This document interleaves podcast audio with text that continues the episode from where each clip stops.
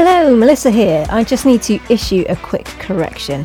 In the podcast, you're going to hear me talk about the earnings that qualify SAG members for health insurance. And in the podcast, I'm going to tell you that that's £29,000. It's not, it's less. It's 25,950, so less than 26 grand. So that makes it even worse. Even my cat is upset about it. But there you are. There's the correction. When I say 29, what I mean is 25,950. Okay, enjoy. Bye. Good morning. Good morning. How are you?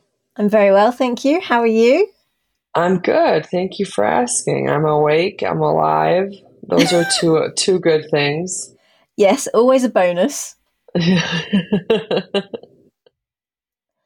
and it's not like two o'clock in the morning. It's a, it's a it's well, it's a slightly more sensible time. yeah, it is. It's it's doing more it's more better, I was gonna say.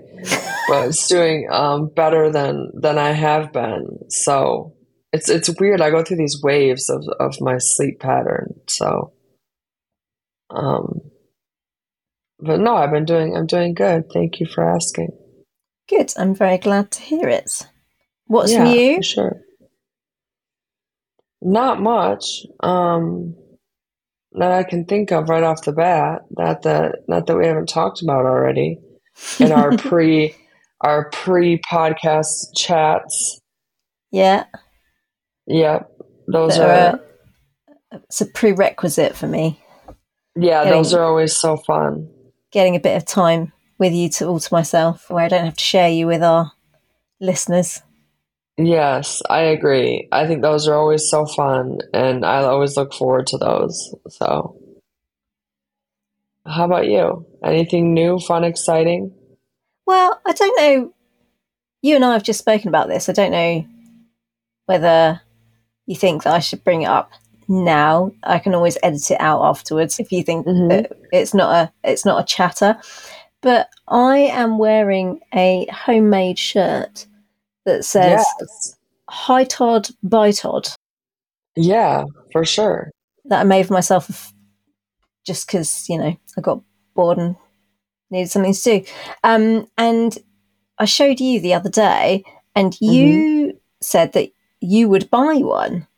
hmm and that kind of inspired me and i think i'm going to do like a little shop where with with some kind of marina inspired designs and donate all of the profits to stefania's sister's ovarian cancer charity acto sicilia hmm um, Yeah. which you and i were discussing and you you thought it was a, a, a good idea Yes, brilliant. So that's what's new with me. So um, let us know, folks, what you think and if it's worth me doing it, worth me putting something up, and if you'd be interested in buying some marina inspired merch. Yeah, and and if so, what like what kind of shirts you'd like to see, right? Like what kind of Yeah, give me some ideas for some designs. I've got a couple that I've done for myself that I'll transfer over. Hi Todd, bye Mhm. Todd, being one of them. yeah. But yeah, if um if anyone's got any ideas or if anyone thinks, oh, I'd love a shirt with this on it, let us know, and I'll mock something up and we can chuck it on sale. Yeah, I think people are gonna love it, and I think it's a brilliant idea, and I'm super excited that you're sharing it with everyone. Thanks, mate. Um, yeah, it's just great, and I think everybody's gonna love it. I can't wait for the feedback. yeah, I hope so. I hope so. Because it'd be it'd be nice to be able to chuck a bit of money in their direction. Yeah, for sure. And I think that's cool that you're willing to do that, that you're willing to share that with the charity and stuff. That's super awesome. Oh god, yeah. No, I wouldn't. I wouldn't want to make any money off it.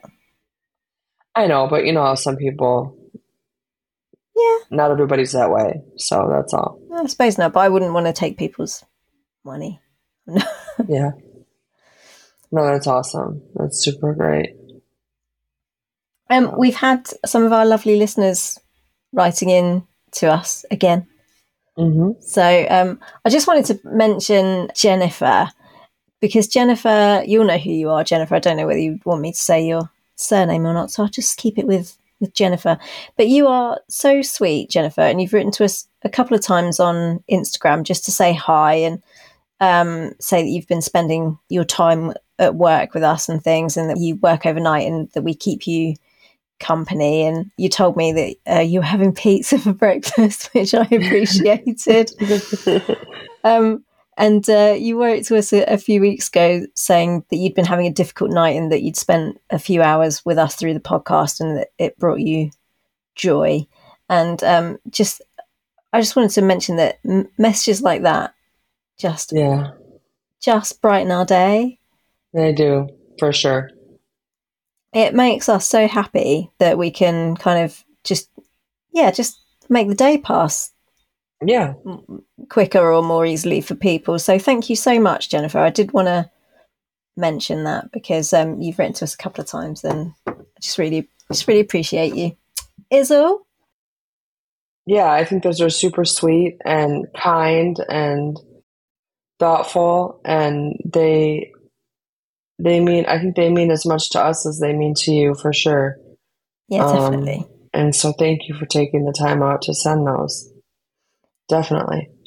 And we had we had a winning email from Hannah, our friend Hannah from Bavaria. Yeah. Remember, do you remember Hannah?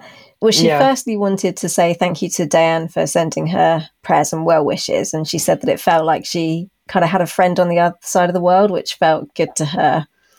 Mm-hmm. And she commented on the Maya and Andy relationship and why Andy might be the way she is mm-hmm. when she was listening. This is sort of in reaction to our Spotlight on series. Mm-hmm. And it actually ties in with something that you said last week. So, not during the Maya and Andy Spotlight series, but something that you said last mm-hmm. week, which is that did Andy, you said to me, do you think Andy gets her way a lot with Pruitt because her mother left?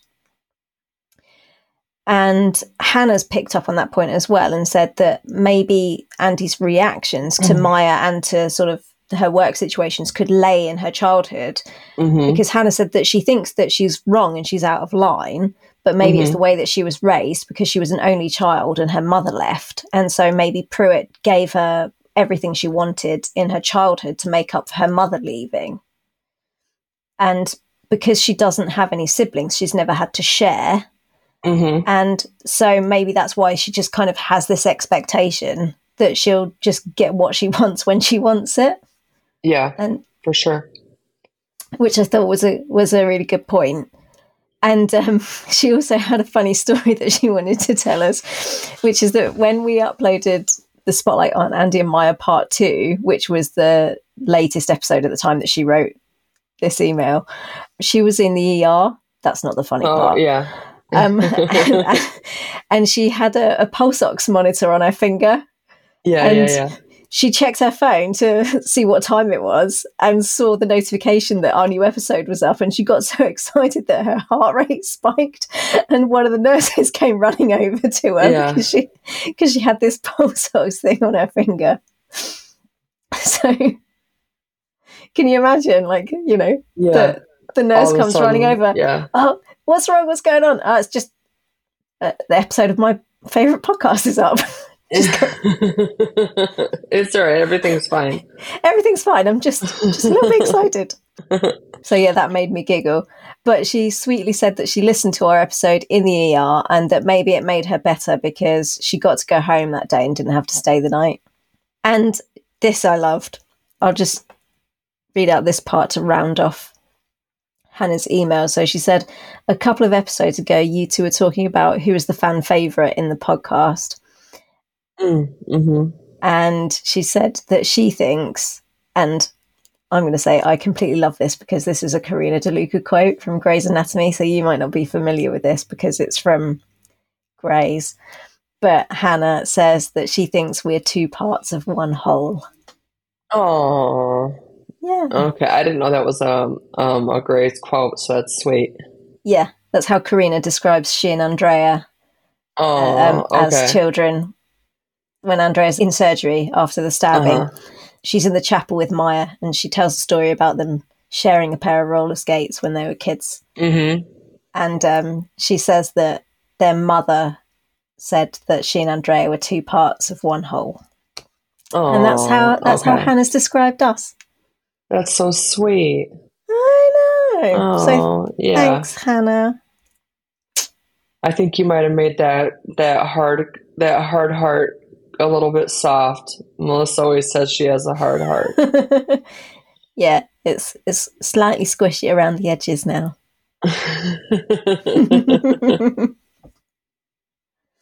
it's so funny. oh, so that's all my updates. Have you got any updates, Okay. or is that is that all of the updates? Um, I don't really have too much updates. I I went to the the strike. Um, was it last weekend? Weekend before last? Mm, no, I think it was last weekend. Was it last weekend? Yeah. Um, and got to meet some of the cast. Um, Oh, yeah. Tell us a little bit about that. So you went to the picket line. Yes. So I went to the um the picket lines. Actually, I went to go meet up with um Colleen Foy, who we all know plays the wonderful Anara. And basically the whole cast from um Grey's Anatomy was there. Um Excellent. Yeah, and so I got to I got to see Camilla Luddington again. She recognized me from Paris, which was cool. Oh, that is cool. Um, she was like, "Nice to meet you again," um, and so that was fun. And then um, I got to meet um, the Chandra Wilson or Miranda Bailey, which was Ah. yeah amazing. Um, and uh, I got to meet some of the actors that I don't know their their non Grays names, just because I'm not a big Grays watcher. Yeah. Um, like the actress who plays, I think her name is Kelly McCreary. Um, Yeah. Maggie Pierce. Yeah. Um, I got to meet her. The actress who plays, um, she's the redhead who was married to Jackson. Oh, yeah. Um, Um, I can't remember her name, but April- April Kep. April- yeah, Doctor Doctor Kepner in, in the show, but Yeah. yeah, I, I don't know Yeah. her name. I Um, got to meet her. Um, I got to meet. He plays um, Sullivan's sponsor, yeah, Richard Webber. Weber. Yeah, Yeah. Richard Webber. Got to meet him. Some of the newer, the some of the newer interns Yeah, that I don't remember their names on the show or in, I wouldn't. I wouldn't either. I'd know in that. real life. Yeah, I'd know their faces, but yeah. Um, and then on Station 19, I got to meet Beckett. I got to meet Merle again, who recognized me from her play, actually, which I thought was fun. That is fun. Uh, Shane Hartline, obviously Colleen. I got to meet Jason George. And they drove the engine, one of the engines. oh God, you got to meet yeah. the truck. Yeah, I got to meet the truck, yeah, which was amazing, which was totally super cool um, to be able to see one of the trucks. So, um, yeah, that was it was an amazing experience. I'm so glad I went, and um, I would. It was just a blast. It was awesome. Yeah, it certainly looked like a good time. Yeah, it was. I mean, if you would have been here, I would have dragged you along with me. Oh, there wouldn't have been any dragging. I'd have been. I'd have just like stowed away in your car if you hadn't invited me. So yeah. No, it was a it was a super good time. sat myself in one of Um, your child seats. Yeah, you certainly would have fit for sure. um, but yeah, I mean, I feel I feel like privileged that I was able to go and um that that they opened it up to everyone yep. and um yeah, it was just great. It was awesome. And it's really disappointing that we now know that um, nothing came of the negotiations and that, in fact, yes, SAG AFTRA's deal was not accepted. And, right. in, and in fact, the counter offer was worse than the The, AMPTP's the initial, initial offer. the initial, So, yeah, Uh, billionaire holes doing what billionaire holes do. yes, yep. which is ridiculous. Yeah. I mean, but I, you know what? Just another day to keep picketing. 100%. 100%. and um, whilst we all miss our shows and we want our show back, but more importantly, we want a fair deal for the people that Yeah. make the show because Yeah. I mean, look, Danielle, Stefania, Merle, et al. They're not starving. They're doing okay. Yeah. But the guest stars, not so much. you know, Right. and the guys that are in the background all the time that very rarely get a line, not so Right. much. Right. And and the deal that's being proposed by the AMPTP, which involves AI and the use of people's image, so you'd get like a day actor that comes in, and say they've got like three days on set, right? So they come in, they get their hair done, they get their makeup done. There's like costume design. So there's right. so there's those Right. folks who are then involved in prepping the actor for the day's work. Right.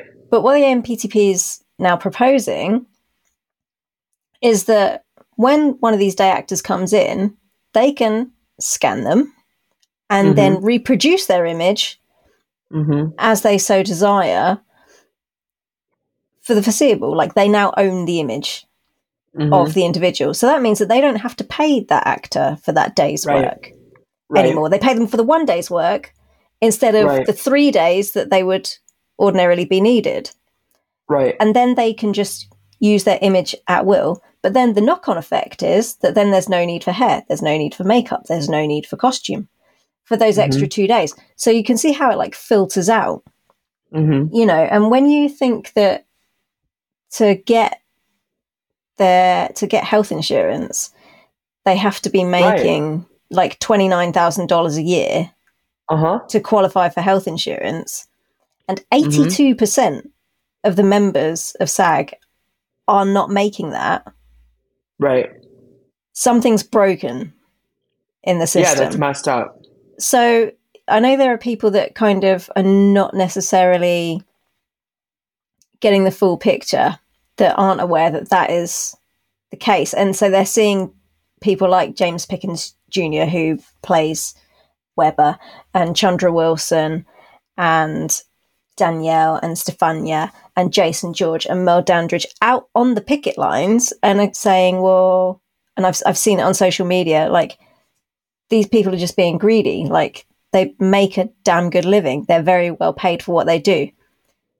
Yes. And they're not doing it for themselves, they're doing it for their colleagues Mm-hmm. who, you know, they're in the 18%, and they're the faces that we recognize, which is why and how the cause gets the attention. They're not doing it for themselves, they're doing it for the 82% of their colleagues. No, they're doing it because they are recognized. Yeah, they're Yeah. doing it for the 82%, their colleagues who are not recognized, Yeah. who do not have recognizable faces, but still put in the Mhm. work every day and still Mhm. need to be able to earn a living and put a roof over their head, put food on the table, and would quite like health insurance. Well, let's face it, if they didn't do it, we wouldn't recognize anybody. And so, not to be mean, but some people wouldn't care.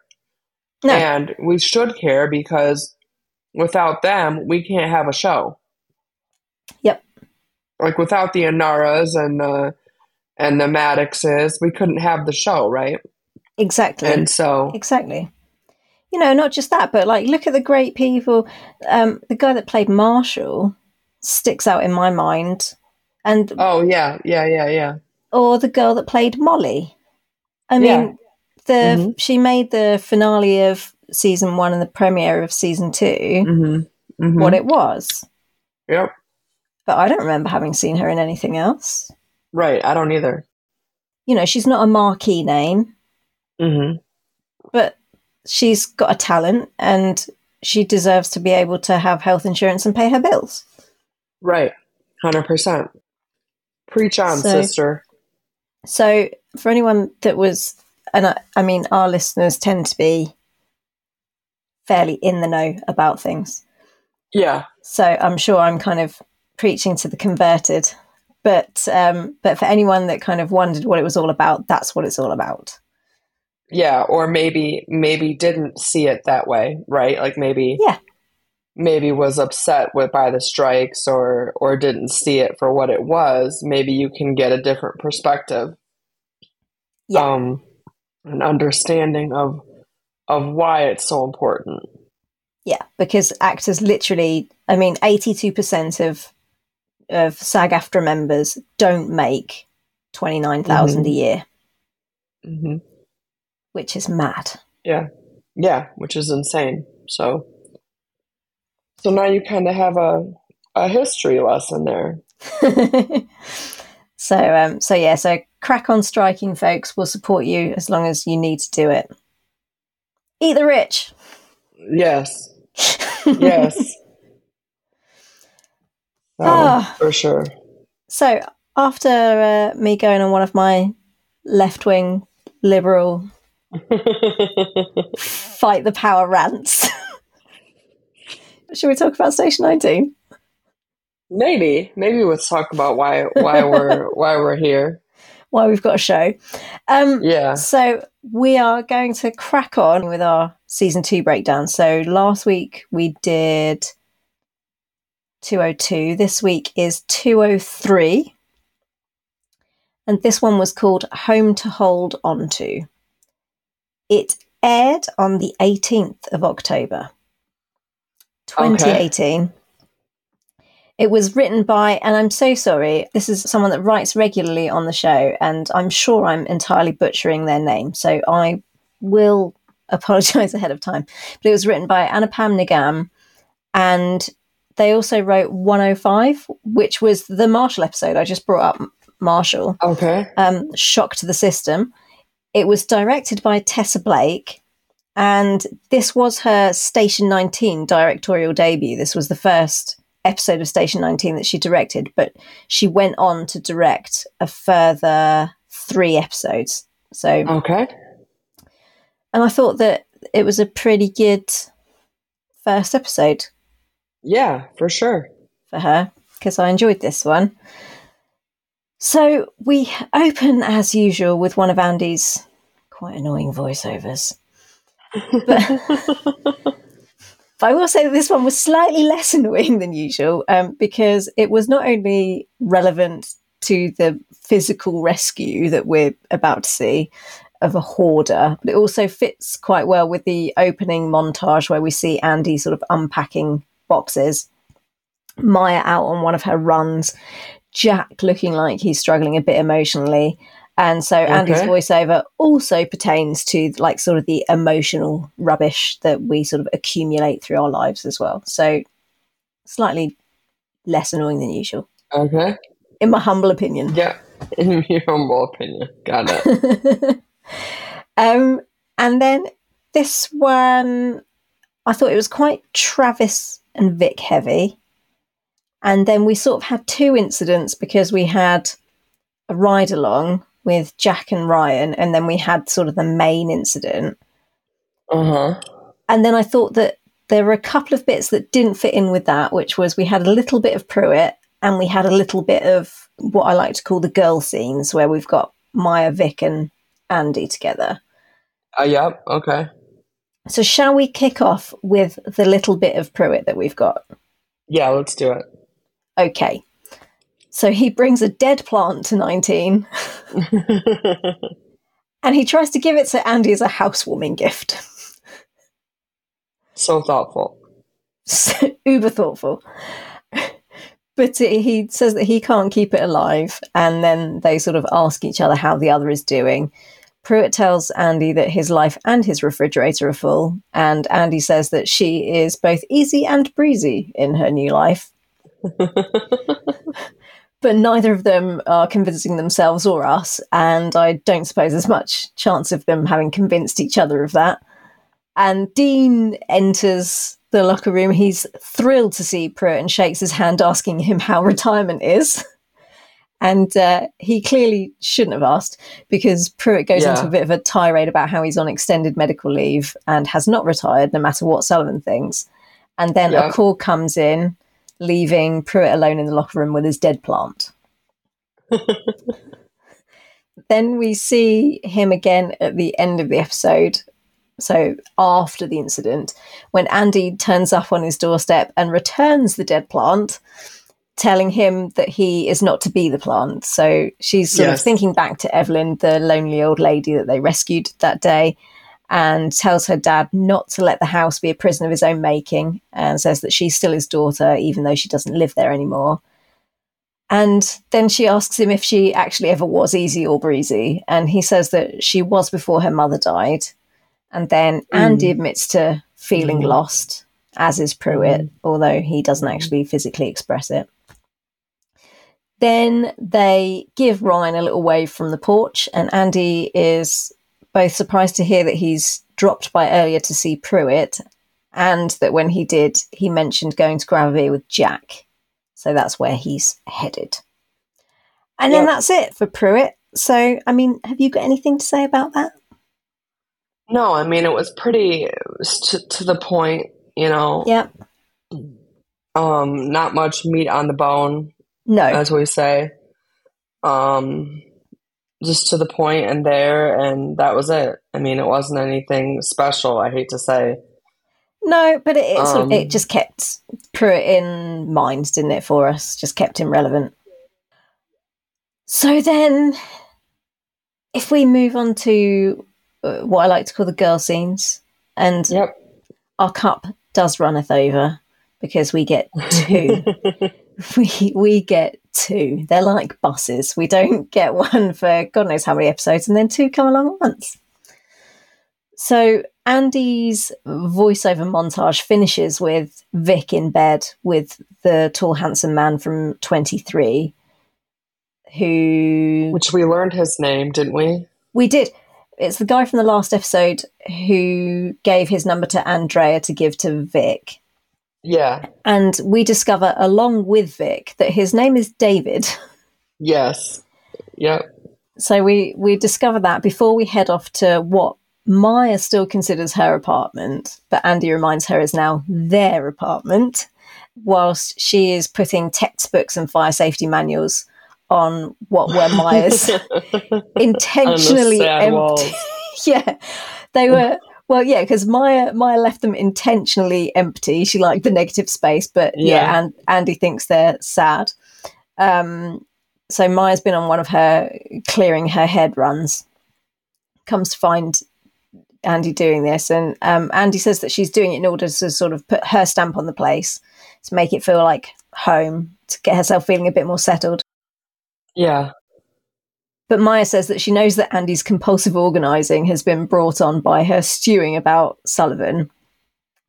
And then she says that she still can't quite believe that Andy not only told her dad that she was moving out, but then actually did it. Yep. Then Vic, this cracks me up. Vic lets herself lets herself in, saying that she's following their tradition of coming to share news with them, helping herself to a cup of coffee. And Andy and Maya both seem pretty surprised at Vic's arrival. Andy, because she says it's only a tradition if it's actually happened more than once. And Maya, because she's confused at how Vic has a key when Maya's only let her house sit on one occasion. right. Vic ignores them both, just completely oblivious, and tells them that she woke up with Mr. 23 putting her booted feet up on the coffee table. Um, to which Andy replies that she disapproves of firefighters dating other firefighters before saying that she's kidding and doing a go get that dance. Right. Then Maya and Vic express surprise at Andy cracking a joke, saying that she's not exactly a freewheeler, but they love her and her earnestness anyway. which is when the we that's amused you as well. yes, very much. Um, and this is when the easy breezy comes in because Andy says that she is both easy and breezy, and uh, Maya asks her if she would perhaps does not describe her at all. no, very much No. not. And uh, Maya asks her if she would perhaps like to ease and breeze her mess into her own room. Then, for our second girl scene, we're at the station, and Maya, Vic, and Andy are watching from the barn as Warren leaves Sullivan's office. Prompting Maya to ask why everyone leaves Sullivan's office looking sadder than when they went in. And Andy poses the question of what in his past made him the way he is and where he came from. And Vic, in response, basically reads off his Wikipedia biography. Um, because she, she's, she said that she got trapped under a very tall man blanket that morning and so decided to cyberstalk Sullivan. And Andy asks how he could be the department's first choice for captain, saying that they could have at least hired a woman. At which point, Sullivan appears from behind them, saying that he wasn't the first choice, but that the number of female recruits is sadly in decline, and the woman that they did have earmarked for the job sabotaged her own chances. Mm. And to make sure he really drives the message home and that there's no ambiguity, he then says that he has her to thank for him having the job. Yep. Uh, nice. um, what did you call him earlier? Mr. Charming. Way to be charming. Yeah, for sure. Way to be way to be hundred percent on on the Charm charming offensive. side there, guy. Yeah. Yep. Um, Andy then asks Maya and Vic what she clearly thought was a rhetorical question as to why Sullivan's got it in for her. But Maya gives her an answer that I don't think she was expecting and certainly didn't want. Yeah. um, which is that Andy keeps giving him ammunition, so tit for tat or whatever, I believe is her, her actual phrasing, which then causes Andy to storm off, taking a chainsaw with her, and for Vic to comment, "Rest in peace, easy breezy Andy Herrera. we barely knew thee." So, those are our girl scenes. Did you think that Maya was regretting asking Andy to move in? Because she says she can't quite believe that Andy told Pruitt that she was going to do it and then did it. And I don't know, there was something about the look on her face when she delivered that line that said to me that perhaps she wouldn't have offered so freely and easily if she had realised that Andy would be so quick to accept the offer. Maybe. I mean, I could see I could see that. Maybe she thought she would just think, "Oh, that's nice of you, but no, thank you." Yeah. Yeah, Just- yeah. maybe. And why do you think that she needed to go out on one of her clear her head runs? Do you think it's professional? Do you think it's personal? Do you think it's both? I think it was professional. I think Yeah. it was well, and and in the only way per per personal would be for Andy. I think Yeah. it, I think the Andy the run was Andy related. Yeah, in which case it could be both professional and personal, couldn't it? Because there was the whole Andy leaping into the sewer when Maya was the one harnessed up last Yeah. week. And now Right. Andy's in her personal space as well as her workspace. Right, and she's got to get used to having not having that idea of being able to, to you know, when she gets home, debriefing from that because yeah, like she's de- there. there's no she can't decompress because yeah, yeah. yeah. hundred percent. Did you think Maya's comment to Andy saying, you know, you're giving him the ammunition and tit for tat comment, do you think that was warranted? Uh, that's a good question. Because coming from Andy, it's it's like very easy to be like to answer that, right? Yeah. Because it was a very Andy statement. It sounded like an Andy-ish comment, didn't it? It it did a hundred percent. Yeah, we're not used to hearing that sort of thing from Maya, and especially towards Andy. No, no, not at all. And so to to flip the the script like that, hmm, I don't know. I think That's a tough one. I think maybe it's friendly advice, but packaged in a not very friendly way. Yeah, it's a good way to put it. And I think that's probably just because of her frustration with Andy. Yeah, But I do think it's good advice nonetheless. Like if you want him to stop like having a go at you, stop giving him ammunition. giving ammunition. reasons to yeah, yeah, Stop giving him the ammunition to throw at you, basically. Yeah. yeah. Look at us going back to our spotlight on. yes. Oh god, I'm still recovering from that 16, 60 Oh, I hour believe it. marathon. I Oh, believe it. man. Um, right. Do we have any more to say about Andy, Maya, and Vic? No, I don't think so. Shall we move on to Travic, to Travis and Vic, because they had Oh, of course. they had a bit of a turbulent time in this episode, didn't they? They did, yes. So we sort of start out in the beanery.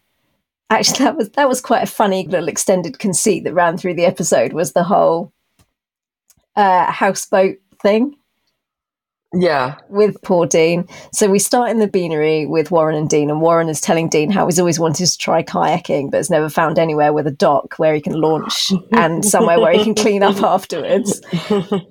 Before Vic comes in and calls Dean houseboat, subtle, um, Yep. telling him there will be waterfront day drinking after the shift, and then like. We'll discuss later how Jack was at Dean's that morning, and it transpires that Jack's kind of texted everybody at 19 to let them know about Dean's living situation. But then Vic does a happy dance thanks to the morning's exploits with the tall man blanket from 23, followed by Travis. Travis then comes in for his first day back on shift to the excitement of everybody except Vic, who just about manages to fake a smile. And Travis says that he feels like he hasn't seen her in weeks, and then she leaves as quickly as she can. Then Travis manages to corner poor Warren in the turnout room and asks if everything's okay with Vic because he'd been feeling weird vibes in the beanery. But Warren says that she seems to be fine, especially with everything that's going on, and is Yep. surprised to hear that Travis doesn't know what it is that's going on hmm considering Vic is his usual go to. Um, but he says that since Travis doesn't know what's going on, it's not his place to tell. And then Warren beats a very hasty retreat.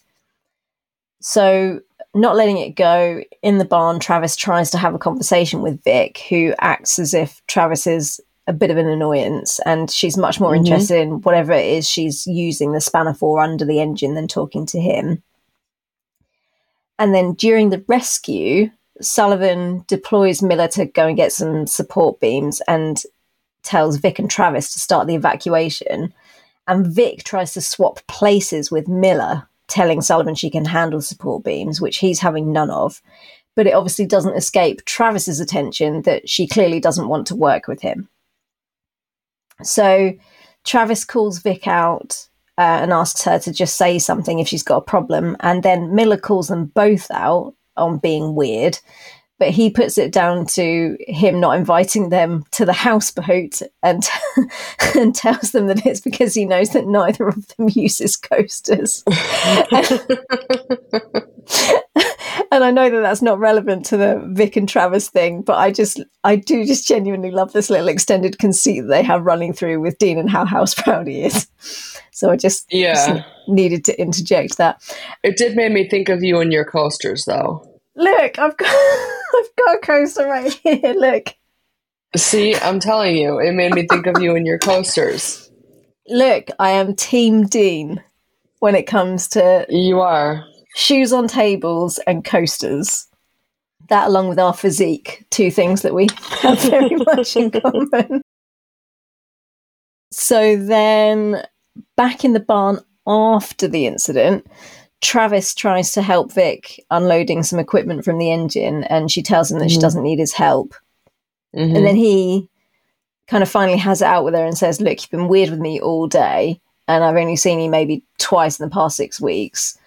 And after some serious cajoling from him, Vic finally snaps and tells him exactly what's wrong, which Mm. is that he told Warren in the skyscraper to let him die and just to leave him lying in a stairwell where nobody could find him until she found him and watched him bleed out all over her as she dragged him out floor after floor.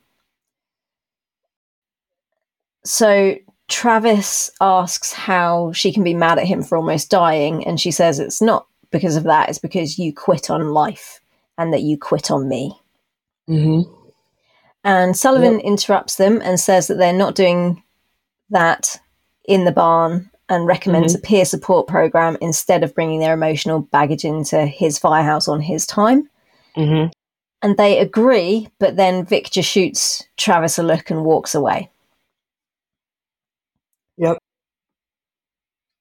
So, can you understand Vic's reaction? Feeling abandoned Yeah, by a best friend, and I can, yeah, for Yeah. sure. Um, I mean, if it would have been like me and you, I'd be ticked. yeah, Um, I mean, I can also understand Travis's point of view, though. You know, I mean, that's when he says like that that's the job. yeah, Um, you know, that that's it's putting it's putting yourself last, right? It's putting Yeah. it's putting the the person first. But that doesn't mean that it doesn't hurt. yeah.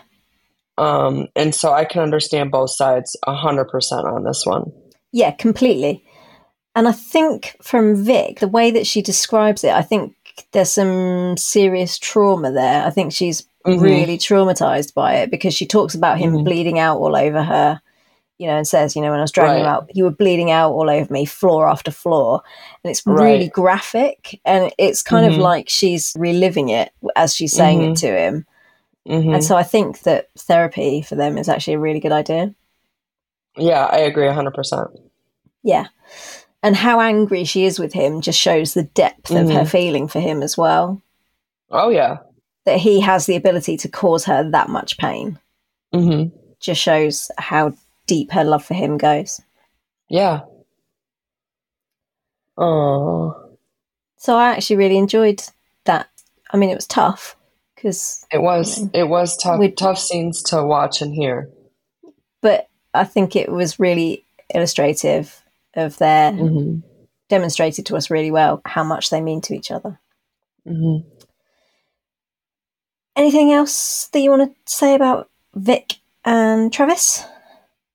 And Travis. Sorry. Um. um. Not right now. No.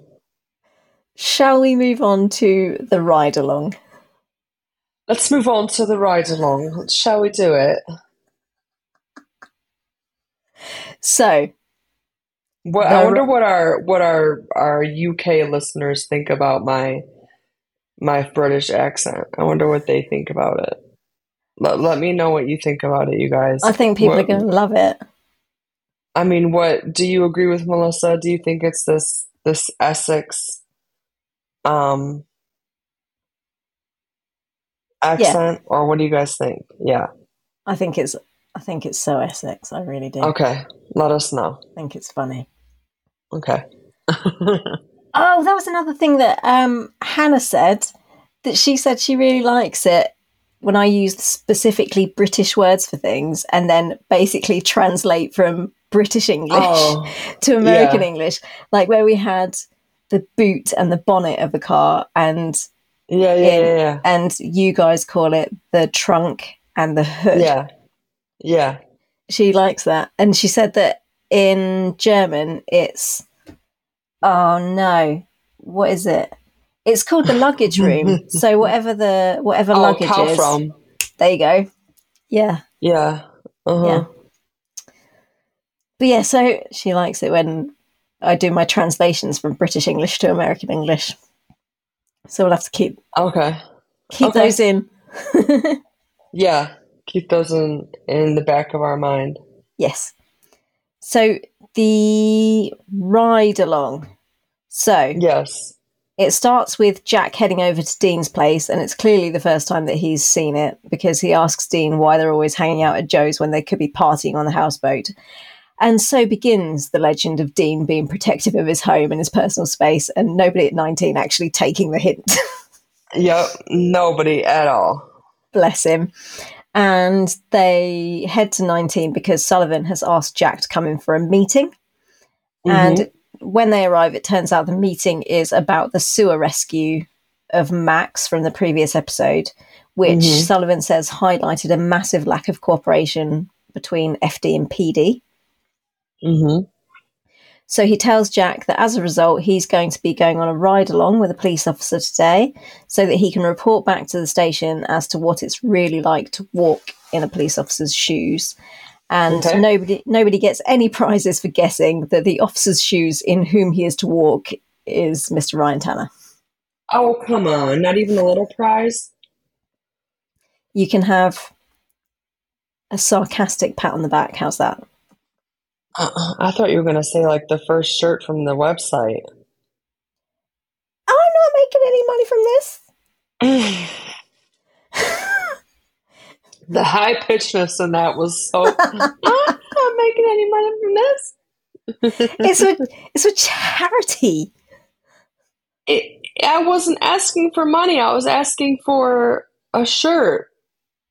For guessing that Ryan Tanner, the only police officer who is in the cast of Station 19, is going to be the police officer that go It- that Jack has It could have been. It could have been Rice who thought that he had an imaginary crush on her. Oh, that's true. That Um, would have been hilarious. Now that would have been an episode. Jack for 12 hours in a car with Officer Rice. That would have been hilarious. It was a totally missed opportunity. Oh, they should bring her back. I loved her. They, I know, right? See, right? Yeah. Okay, that Yeah. deserves a shirt. All right, that deserves a shirt.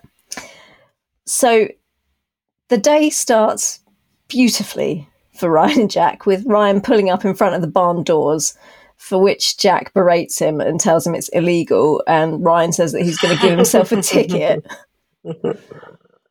before admitting that he's only actually done it to wind Jack up. Then Andy watches Jack getting into the squad car worriedly out of the window, with Maya saying that she bets they've got a lot to bond over saving lives, risking lives, and how Andy stomped on both of their hearts.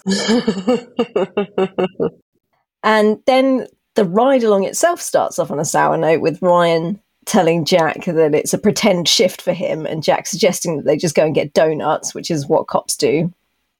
yep. And then Ryan tells Jack that he's not to step outside of the vehicle under any circumstances for the next 12 hours. At which point, Jack basically calls him a part timer, saying that firefighter shifts are 24 hours long. And then Ryan hits back, saying that they're patrolling for the whole 12 hours, not sitting around watching TV waiting for a call to come in about a cat stuck in a tree. Okay. So, talk about tit for tat or whatever. These two are going at it. Yep. Then Ryan says that they're going to be working on traffic stops, which Jack makes fun of. But Ryan says very seriously that it's one of the most dangerous parts of the job because they're approaching the unknown. They never know who or what is inside a vehicle. And Jack makes a swipe about broken taillights. hmm But we actually we know about how seriously police officers take these um, traffic stops, don't Mhm. we? Both Yeah. from Station 19 and from real life, because Yeah, for sure. when you look at how many unlawful killings of people of color there have been, Yeah. um, just that have been highlighted just recently in the past few years, so many of those are resultant of traffic stops. And of course, when we see Ben uh, later on, I want to say it's season four, maybe. hmm hmm Um, and we see a flashback, don't we, of Ben getting pulled over by a cop. It's in one of his therapy sessions with Diane. We see him. Right. he's pulled over for the obviously absolutely awful crime of driving whilst black. DWB, they call it here. Yeah, we've got the, the exact same thing. We we say, you know, oh yeah, well, he got pulled over for driving whilst black. Yeah. So it's obviously a you know a systemic thing hmm world worldwide. It would appear Mhm. because we, Yeah, which I- is horrendous. yeah, both of our nations have the exact same thing. So, whilst this is all sort of very funny and Jack's sort of mocking the danger of broken taillights, hmm Ryan's reaction to saying, no, traffic stops are like super, super dangerous. And then hmm when we see kind of how that affects the, the people being pulled over by the police in real life, Right. hate to hate to get all heavy over it, but I think it's worth pointing out that Yeah, that this is a, a, a big problem. It is a huge problem, and it deserves getting heavy over. And Yeah. that's one thing that I love about our podcast is that we don't shy away from topics that a lot of people probably would shy away from um, because they they can make you uncomfortable. But I think if something makes you uncomfortable, then that means it's worth talking about. Yeah. Um, and so I love that we that we you know we talk about it and we don't shy away from it and that we shed light on it because um as much as I hate to say it, I always say that our society says that the white voice is is more powerful than the black voice, which I hate. Yeah. Um, because that shouldn't be the case. But because our society causes it to be that way, then that means we need to use our voice, right? Yeah. Um, to, to be an ally. And so I'm glad that we that we do that and that we use our voice for our our black brothers and sisters. So always. Yes, always. Um, luckily, there are no such incidents during the ride along. Yes. And the their first stop is a pantless man. yeah. Well, trou- trouserless, I would say. Trousers, well, yes. Trouserless. He's a trouserless man. Although, actually, I think he is completely pantless because he's spilt a latte over his lap. And so he's speeding home with his dry clean only trousers. But I think he has taken his underwear off at this point as well because Yeah, everything I was soaked it- through and hot. Yeah, so, right. Yeah. So I think he's pantless in both of our languages. Um, yes. And uh, but over the, over the loud hailer because he's been tasked with staying in the car. Jack is. St- it was so funny when he's like yelling over the Yeah. loud hailer. What does Yeah. it look like? And yeah. Yeah, that was funny. it was really funny. Um, but he establishes that the man has got second degree burns and that he needs to get himself to the emergency room. And he adds that Yeah. that Officer Tanner that Ryan will give him a police escort to the hospital. He's such a wind up. But then Yeah. Jack Jack then does later try and bury the hatchet with Ryan, saying that they're no longer in competition for Andy anymore. But Ryan isn't readily accepting of that truce, and they continue to snark at each other, with Ryan telling Jack that he's not above arresting him. They were such children during this they thing. were. but it it was amusing. It was funny, I have to say. But the next stop was slightly more serious because they stop a father driving with his young daughter in the back seat, and uh, she's concerned that they're going to be late for a party. But Ryan sort of instinctually knows that there's something amiss because he's noticed a tan line on the guy's hand where a wedding band recently was, and an overnight bag which has been packed in a rush in the front of the car Yep. Yep. which you don't need if you're just going to a birthday party.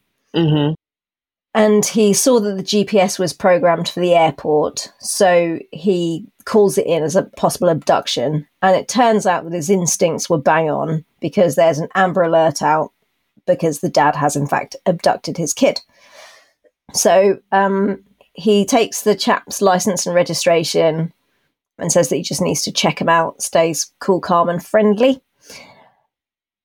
And Jack asks why Ryan hasn't just gone and arrested the guy, and Ryan says, "Well, it's because you're here. I haven't got my partner here. I've got you here. I'm I'm babysitting you. Is why." And so he says they're going to have to wait for backup and keep the father calm because all the while he's calm, the kid is safe. But then the guy starts to get edgy and he restarts the engine. So Ryan has to get out and calmly tell him with a smile that his computer's playing up so he's unable to check the license and registration, but it'll only be a few more minutes. But he can see that the chap is getting ready to flee, so he quietly tells him that if he does what Mhm. Ryan thinks he's about to do, it's not Mhm. going to end well. He'll likely never see his daughter again, so turn off the ignition and let go of the steering wheel. hmm Then the next we see of them, Jack is sitting on a wall with the little girl when her mum turns up Yeah. and showers Jack with gratitude. And Jack tries to give the credit to Ryan, but it falls on deaf ears. So he then apologizes to Ryan, saying that he was the one that deserved the victory lap. Mm-hmm. But Ryan says that he's used to it. That people see firefighters as heroes and police officers as either an annoyance or something to be scared of. Yeah, that's true. And then we see Jack and Ryan drinking beers with Dean on the deck of his houseboat. Poor Dean. of course, Dean reminds them to use a coaster and tells Jack to keep his feet off the table. Yep. But on a more serious note, Jack asks Ryan if he ever has problems thinking about the things that could have gone wrong on calls. And um, Ryan kind of says that he just shrugs these things off. He doesn't try to think about it too much. Yeah. So then Jack tries to shrug it off as well and act kind of cool about it. But Dean is not convinced. Dean clocks it, notices that Mhm. something's wrong. hmm So it looks like Jack was trying to open up, but then thought better of it when he thought perhaps he was the only one experiencing that. So, Yeah. was there anything that you wanted to pick out from the whole ride along sitch? No, I think with the ride along, that was pretty straightforward. Yeah, It had funny parts. It had intimate parts in a in a way, and so I think it was really well written. it was well done, wasn't it? Yeah, Uh, it was. I liked how Jack tried to bury the hatchet with Ryan. Yeah, I thought that was big of I him. did. I did too. Yeah. Yeah. And it was just such a shame. It was great that he felt able to open up to Dean and Ryan at the Yeah. houseboat, but it was just such a shame that he was so quick to dismiss his feelings and gloss over it when he heard that Mhm. Ryan hmm is readily able to do that. Yeah. And again, I just love Dean's emotional intelligence and that he can Yeah. just see right through Jack, which Ryan and and I've said previously that the reason that I love Ryan is for his emotional intelligence. But he doesn't seem to pick up on that with Jack, right. whereas Dean very much does. hmm But it'll be interesting to see how that kind of progresses, I think. But I think that's because of the history of their of their relationship at Oh, this yeah. point. Yeah, absolutely. But I think Yeah. but Ryan picked up on Maya's situation like Mhm. really quickly, didn't Mhm. he? Seemed to kind of Yes. zone in on zone in on that, but didn't seem to Yeah. do so with Jack. But then maybe that's because women are socialized to it's more acceptable socially for women to yeah. Have feelings and be in touch with their feelings and discuss them, whereas men are supposed Yeah. to be big and strong and brave. And according to toxic masculine culture, that means to not have feelings or at least to bury Right. them deep, Right. deep down. So maybe that's why. Right. Maybe he's just not expecting that kind of, you know, emotional forthcomingness from. I think I might have just made that word up. Uh, from from Jack. So maybe that's why. it could be, for sure. Any more for Jack and Ryan slash Jack Ryan and Dean? No, ma'am. Where was that? Alabama? Probably Georgia, maybe Virginia, somewhere around there. Definitely one Essex. Um, no. Shall we talk about the incident? Yes, let's do it. Okay. So we have an exchange between Warren and Sullivan, which I feel just epitomizes Sullivan in these early episodes. So Warren knocks on Sullivan's door several times and then he opens it and says, I was knocking. To which Sullivan replies, I know, and I was ignoring you. so that charming guy. Because he says that he didn't want to be disturbed. Warren offers then to come back later, to which Sullivan tells him dryly, Well, you've disturbed me now. So, Yeah. um, and then Warren tells Sullivan that he knows that Sullivan sees him as a tourist and not a serious firefighter, but he assures Sullivan that he is in firefighting for the long haul and that he's an employee worthy of investment, saying that he's excited to Uh-huh. dive into any extra training that Sullivan wants him to undertake. To which Yeah. Sullivan unenthusiastically just replies, okay, and asks if that's all. hmm Then on the way to the call, Sullivan's attitude is very different towards Maya because he tells her that he's waiting for her lieutenant's application and that the deadline is looming. And he also tells her that she was mentioned as being a prime candidate for promotion during Ripley's handover briefing, and mm-hmm. that the promotion of women in the department can't happen if people like Maya don't apply. Yep. But he notices Maya's hesitation and asks if that's because she feels like she'd be stepping on Andy's toes. But she mm-hmm. very quickly and very emphatically tells him that it's not like that, that she and Andy support mm-hmm. each other. And right. Sullivan tells her that an outsider's observation is that she may want to step away from being a cheerleader and start being just a leader, which mm-hmm. seems to give Maya pause for thought. Which it should be, because that was a pretty deep statement. Yeah, absolutely. And as we know from our Spotlight On series that we did, Maya yeah. may have been a bit optimistic in looking through rose tinted glasses, saying that she and Andy support each other. And right. Sullivan might actually have quite a good perspective from his sort of observational position as an mm outsider and see that mm-hmm. see it a bit more holistically. Yep.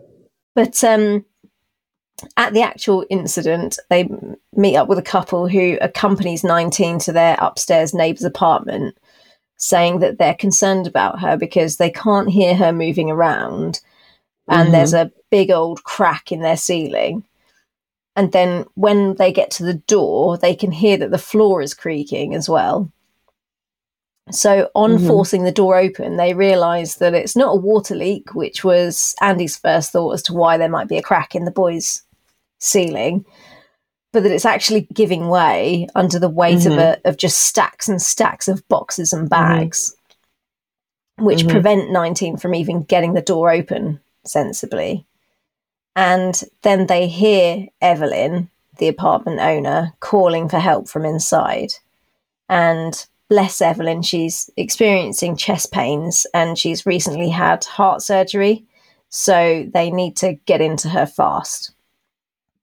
So Sullivan, Maya, and Andy spitball on how best to proceed with the rescue. And Sullivan says they need to get in there before it's too late. Mm-hmm. Maya says they won't all fit through the door, which is only open a small amount due to all of the boxes and bags and stuff in the way. But Andy says that they shouldn't go in anyway because of all the extra weight that's going to bear down on the already weakened floor. Mm-hmm. And she wants to wait for the engineers to come in and assess the building before they do anything. Yep. So Sullivan says that he's not proposing that they all go in, it only needs one of them. And he nominates Warren since Warren told him earlier in the day that he wanted to dive in. But Andy argues again to wait for the engineers saying that Warren's never been in an environment like that and doesn't mm-hmm. have the necessary skills or experience. So Sullivan then says that the floor could give way at any time, and with Evelyn's heart problems, they can't afford to wait. And then he asks Maya for her opinion. Mm-hmm. Andy shoots her a look as if to say, "Choose my plan." Mm-hmm. But Maya gives Very her own. Yeah, yeah, very on brand. Um, but Maya gives her own honest evaluation, which is that every second they wait, they're closer to the floor collapsing or Evelyn getting into more medical difficulties. So, whilst she mm-hmm. agrees with Sullivan that they need someone to go in and rescue Evelyn, she disagrees that it should be Warren and instead says that Andy should go in because she's the most experienced and the lightest. Yep. Which I thought was smart. It's so smart. And that's yeah. the exact word that Sullivan uses. So Sullivan yes. calls the idea smart and he implements Maya's plan, asking Andy if she's got a problem with it. And her mouth says no, but her face definitely disagrees. Yeah. Again, on brand for Andy. Mm-hmm. Sullivan sends Maya for a gurney and a cardiac monitor and then advises her to turn her radio down because she's got the volume up full, which she chalks up to having accidentally knocked the volume knob. But this is obviously part of the whole Maya lost her hearing during the hotbox incident thing. Right, the the once in a while Yeah. nudge that we get towards that. Yeah. Yeah. And I believe that this is the last time we ever hear of it. Yep. I agree. So, I mean, nothing, what a waste. Like, nothing has come of this whatsoever. I agree. I wanted to mention that because that is, you know, The last time. the last time. Yeah. Then Sullivan commends Maya on deciding to go with him over Andy, calling it a bold move. But Maya says she was just siding with the victim and that her suggestion was the best way to save her. And Sullivan tells Maya that that's what good lieutenants do. Then Andy navigates her way through all of the clutter in Evelyn's apartment, reporting that the floor is badly water damaged and spongy, and it won't hold all of the weight of Evelyn's stuff very much longer. Um, Andy keeps Evelyn talking so that she can listen to where her voice is coming from because she certainly can't see over or around all the mountains of Evelyn's belongings. But then she has a bit of a whoopsie and falls down amongst a stack of stuff. Um, Yep.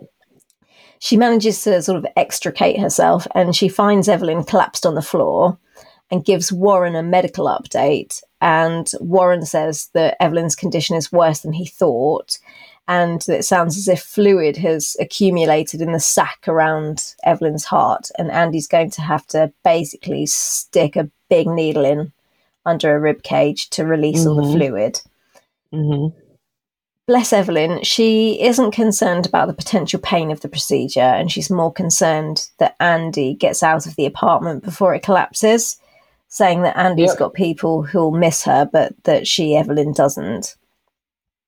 And she Yep. seems quite content to die, saying that she'll at least see her late husband if she does, and tells a nervous Andy that whatever happens, happens, it's okay. Hmm Um, Maya, bless her, hearing the apartment floor continuing to creak, questions whether she's made the right decision and if she should go in after Andy and get them out. But with that, Evelyn appears in the doorway on a stretcher. Andy's managed to stick the needle in, get her on a sort of makeshift stretcher, and drag her Mhm. to the doorway. hmm And so they drag Evelyn out, and then Andy makes it out just as the apartment floor gives way. And it's Sullivan that gets her out. He drags her out by the arm, and they both sort of collapse back onto the floor together. Yep. Warren is commended by Sullivan for talking Andy through the procedure. And Andy has a moment of reflection when the engineers finally arrive on the scene, and she realizes that had they followed her plan and waited for those engineers, Evelyn would have died. And Sullivan very calmly says, Well, it's good it didn't go that way then. And then back at 19, Andy approaches Maya and asks her if she's losing her instincts. And Maya asks Andy very tersely if she now wants Maya's opinion, even though it blew her mind earlier that Sullivan mm-hmm. had wanted Maya's opinion. Right. And Andy said that she was just surprised that Maya agreed with Sullivan. and Mhm. Maya interjected, saying, What, instead of blindly agreeing with you? And um, then tells Ouch. Andy, Yeah. And then tells Andy that her call was the right one, hmm which it was. And Andy says that she gets it, that she screwed up, and she doesn't know what it is other than Sullivan getting under her skin. And Maya Mhm. says she doesn't know what it is either. And Andy then just gets the ump bit and walks away. But that exchange prompts Maya to go to Sullivan's office and tell him to check his Mhm. inbox because she's Mhm. just submitted her lieutenant's application and he says Right. he's looking forward to reviewing it. Right. Did I miss anything? No, it was a it was a good straightforward call. There was just about enough in it to keep it interesting, this one. I liked it. Yeah, it was. Yeah, it didn't was. dominate anything, it wasn't slow. Mm-mm. and it did what good incidents should do, which is that Mhm. it kept us on the edge of our seat. Someone that we care about is in peril because Andy could go through the floor. Right. And it also gave us a bit of character development. So it was a good scene. Right. Right. Um, For sure. What did you think of Sullivan this week? Do you think he's already showing that he's getting feelings for Andy? I did actually. That was only that was the only thought I had. There was a certain look or something that happened, an exchange. For me, it was when they fell back into the hallway when he yanked her out of the apartment and they both sort of Mhm. fell backwards on the floor. They turned to face Yeah. each other. And Yeah. for me, that was when sort of the first spark Yeah, yeah, yeah, yeah. for me. Yeah. I noticed I noticed something too. I couldn't quite put my finger on it, but I remember in my notes putting Sullivan falling for Andy question mark. Yeah. Um, and maybe that's what it was. Yeah. That's where it was for me. But hmm I just thought it was there was a bit of a mixed bag of Sullivan content, I think. So hmm in the last episode, he was absolutely horrendous to Warren when he called him an asset. hmm Basically said, You're my property, and so you need to take care of my property, i.e., take care of yourself. And he brought up, didn't he, Warren leaving Travis in the stairwell. He was just awful to Warren last week. And this week, Oh, yeah. he started out rough with Warren. Yeah. But then he did sure. give him credit where it was due at the incident, and it was unprompted. hmm So mixed bag. hmm And he's very good with Maya. I mean, what do you think of his relationship with Maya? Sullivan's relationship with Maya? Mm, I think I think he sees a lot of himself in Maya. Yeah. Um, but I think with I think with his relationship with Andy scares him. Yeah. And so I think they're very different relationships. Yeah. Um, the relationship with with and with Andy, I think scares him because he doesn't want to feel that way. But I think I think he very much likes the relationship with Maya because he sees himself in her and he can like push push her and that's very much what his job is, right? And he's very much the job. Like Sullivan is the job 100% all day long Yeah. Yes. and that's what that's what he loves to be um and so the relationships are very different Oh, completely. Yeah. Um, I thought it was kind of impressive in a way. If I don't know if impressive is the right word, even, but it was. It was. Maybe it is impressive, but it's also surprising. I think that he's kind of seen enough to see that she is in Andy's shadow. That he's seen that Mhm. side of it. mm-hmm. That so quickly yeah yeah, yeah for sure. And the fact that he's encouraging her so much to step Mhm. out of it. Mhm. and I, I think that shows exceptional leadership. Yes i agree. And did you think that when because he says to maya doesn't he it's time to become a leader and not a cheerleader. Hmm and don't worry about stepping on andy's toes. Do you think that Mhm. that is kind of helping to get the scales to fall from maya's eyes? Do you think that that's the point at which the scales are starting to fall from maya's eyes? Um uh, that that's tough because gosh gosh you're good at asking the tough questions. Um oh gosh i don't know how to answer it. Um just because the the complexity of their friendship and their relationship is so heavy.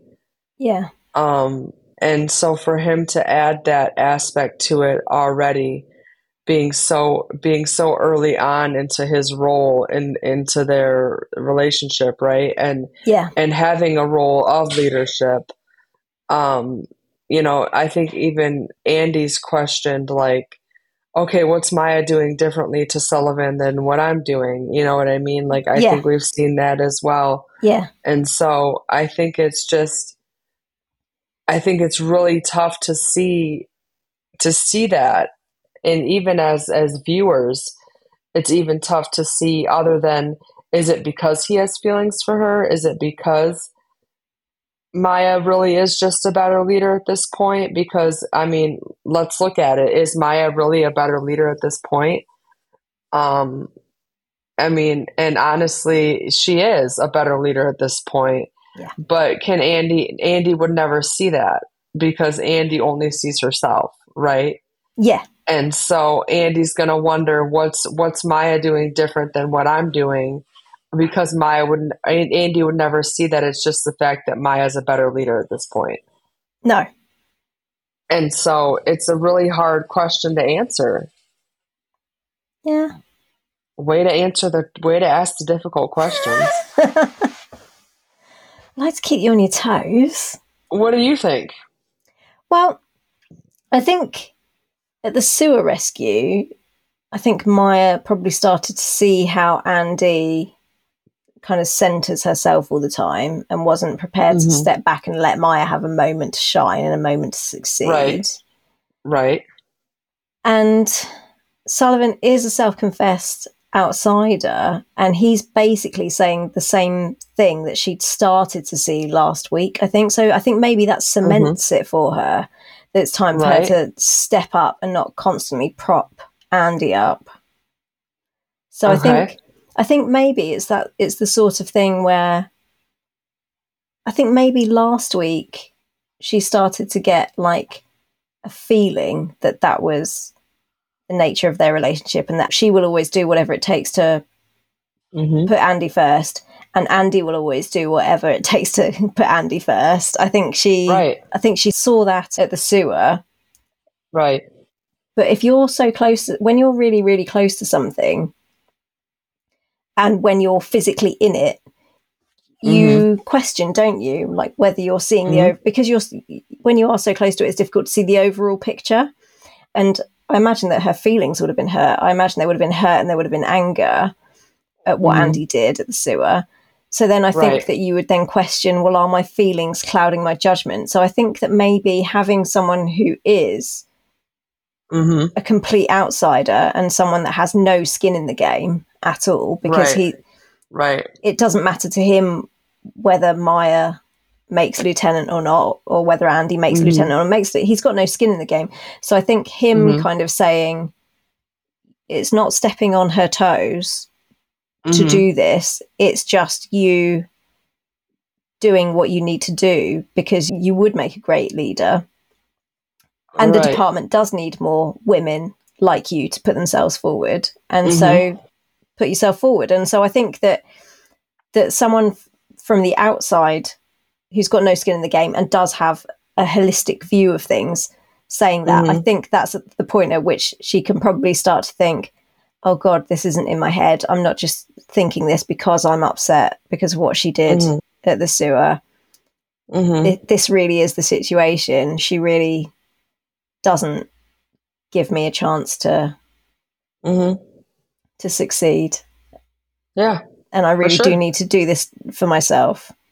So I Yeah. think maybe it is the point at which the scales are starting to fall. I think last week they were loosened, and this week they're, Yeah. they're starting to fall. Maybe. Yeah. Good answer. Thanks. It was probably a bit rambly. I was Yeah. thinking out no, loud. It was, no, it was a really good answer. I, I and I agree with it. So it was good. Cool. Thanks, mate. Yeah, of Um, course. What did you think of the exchanges between Maya and Andy in this episode? Like Maya telling Andy that she needs an attitude adjustment when it comes to Sullivan, and then they have that professional disagreement at the scene, and Maya calls Andy out for having her mind blown when Sullivan asks for her opinion. What did you think of it all? Um, I think Andy was being a little bit Andy-ish. Um, because I think Maya was just being honest Yeah, and being open with her feelings and her thoughts. And I think for Andy to kind of, she kind of just pushed them, brushed them off and pushed them off. I think it was kind of rude and disrespectful. Um, and I think Maya was just being honest and I mean, what can, what else can you ask or expect of Maya?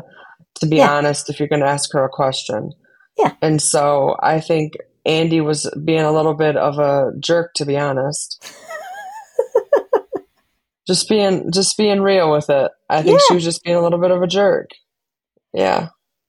Also, you know what? When they got back, and Andy said to Maya that she was surprised that Maya agreed with Sullivan. Yeah. By her own admission at the scene, her approach was the wrong one and would have gotten Evelyn killed. Yeah. I know. So what does she So want her to do? So Maya is supposed to agree with you, even though it's the wrong approach. The correct thing Yeah. is for Maya to back you up in the thing that's going to get a person killed. And Andy's words, blindly agree with her. Yeah. Yeah. Yeah. So that Pretty I thought, I thought that was really surprising. Oh, I was just really surprised that you agreed with Sullivan over me. what and chose the correct course of action. Okay. right. Yeah. Seriously. Interesting. Interesting. But yeah. I mean for me that's that's it. I haven't got any more more talking points for this one. No, it was a it was a great one. It was good. Yeah, it's an enjoyable episode. And as I say, it's sort of rumbled things on nicely, I think. Yeah. Yeah, it was. It was well done. It was well executed. Did you see any themes emerge in this one? Probably getting to know oneself, if anything. Yeah. Yeah, Yeah. I would think so. I thought that probably Andy's voiceover got the theme of this one in a nutshell for me, which was hoarding things that weigh us down and sort of threaten to crush us if we don't sort through them and lighten our load. Okay. Because Maya's been keeping her feelings about Andy inside. Vic's Mhm. been keeping her thoughts and feelings about Travis inside. Jack's keeping the trauma of his near death experience at the skyscraper inside. So Uh-huh. Yeah. So that was my thought is that the hoarder's apartment, Evelyn's apartment, is sort of an allegory for everyone's emotional baggage that hmm that will sort of collapse under the, the weight of if we don't get rid of it, purge ourselves of it. Yeah. Purge ourselves. That's a good way to put it. Um, and what are you looking forward to seeing in the next episode or those shortly thereafter? Oh, shortly thereafter. Um, you know, I don't remember what happens when they decide to keep um, Maya on as lieutenant at at the station because there's already two. Yeah. So I'm interested to see how that plays out because I don't remember how that plays out. No, I don't either, actually. I only watched it a couple of weeks ago, but when you watch every single episode. Yeah, it, it blends in for sure. Yeah. And so, yeah, I don't exactly remember it. And so I'm interested to remember how that plays out and what happens and and Andy's reaction to it all and all that fun stuff. Yeah. Yeah, for sure. I'm surprising myself because I'm actually interested in Jack's character progression Oh, Um, okay. and how he's going to deal with the trauma that he's clearly it looks like he's got a bit of PTSD going on. So I'm interested to see to see that and um yeah and, and the actual character progression of that because season 1 Jack is very self-assured, very cocky guy. Yes. Um he's now starting to show cracks. yep. So I'm interested to see how that plays out. And Mhm. who did you think had the best growth in this episode? I think Maya did. Yeah. 100%. Yeah, for sure. Stepping out of Andy's Yeah. shadow, putting in a lieutenant's application. Yeah. Yep. For sure. 100%. I don't think there's any other good answer. I think that's the only good answer. No. Yeah, I think that's the only answer. Yeah. Best scene for you? Um, bum, bum, bum. probably the scene where um, Maya gives her input about what should happen at the at the incident. Yeah. Yeah. I chose the scene at Maya's apartment at the beginning. Oh, okay. I just really enjoyed the interaction, and when Vic With comes in, yeah, Yeah. and uh, Yeah. when Vic comes in and grabs herself a coffee and puts her feet on the coffee table, and everyone's riding everyone else, I just really enjoyed it. That'd probably be my favorite dialogue. Okay, yeah, Yeah. Yeah. I liked a specific line in this episode, Okay. which is Sullivan saying to Maya, "At some point, you may be ready to step away from being a cheerleader and just start being a leader." Uh, okay. I liked Okay. that. Yeah. Um, but if I was going to go for a chunk of dialogue, I think I quite liked Vic having a pop at Travis. Well, she didn't have a pop at him, but when she was telling him that he was, you know, bleeding out all over her floor after floor after floor, I thought that was, um, it was difficult to hear, but I think it was very well written and very well executed. hmm And who was your MVP of this episode? Mm.